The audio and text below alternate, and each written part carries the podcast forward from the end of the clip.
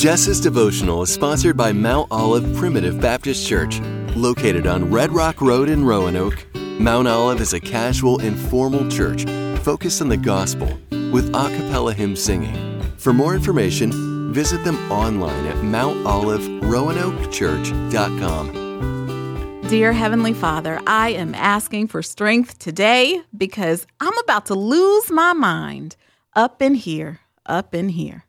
Yep, that was my real prayer this morning. And it's okay because God even hears those prayers. Our prayers don't have to be pretty. They can be words of frustration, anger, worry, fear, sadness, and even brokenness. No matter what you're feeling, God can handle it, even if all you can do is provide tears.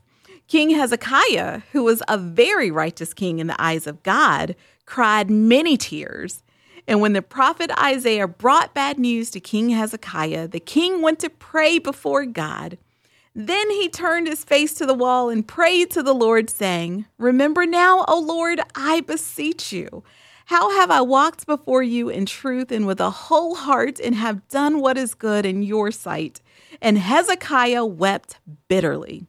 Let's focus for a second on weeping bitterly. Have you ever wept bitterly? Where are you taking me? Remember me, God. As the passage continues, we see God tell the prophet Isaiah, Return and say to Hezekiah, the leader of my people, Thus says the Lord, the God of your father David, I have heard your prayer, I have seen your tears. Behold, I will heal you. I love this verse because in it we see God recognize Hezekiah's hurt and despair. How many times have we wept at the throne of glory, pounding on heaven's door? Are you there, God? Please hear my prayer. We've cried at altars, we've cried in our cars, we've cried in the shower, we've cried in the middle of the night.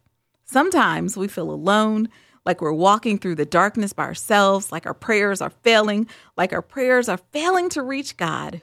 But let me tell you about Jesus. He cares about you.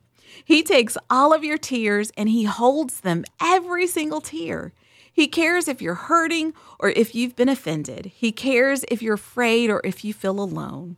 He isn't offended when you weep bitterly. He isn't thrown off by your waywardness. He doesn't change based on your circumstances. He's solid and mighty to save.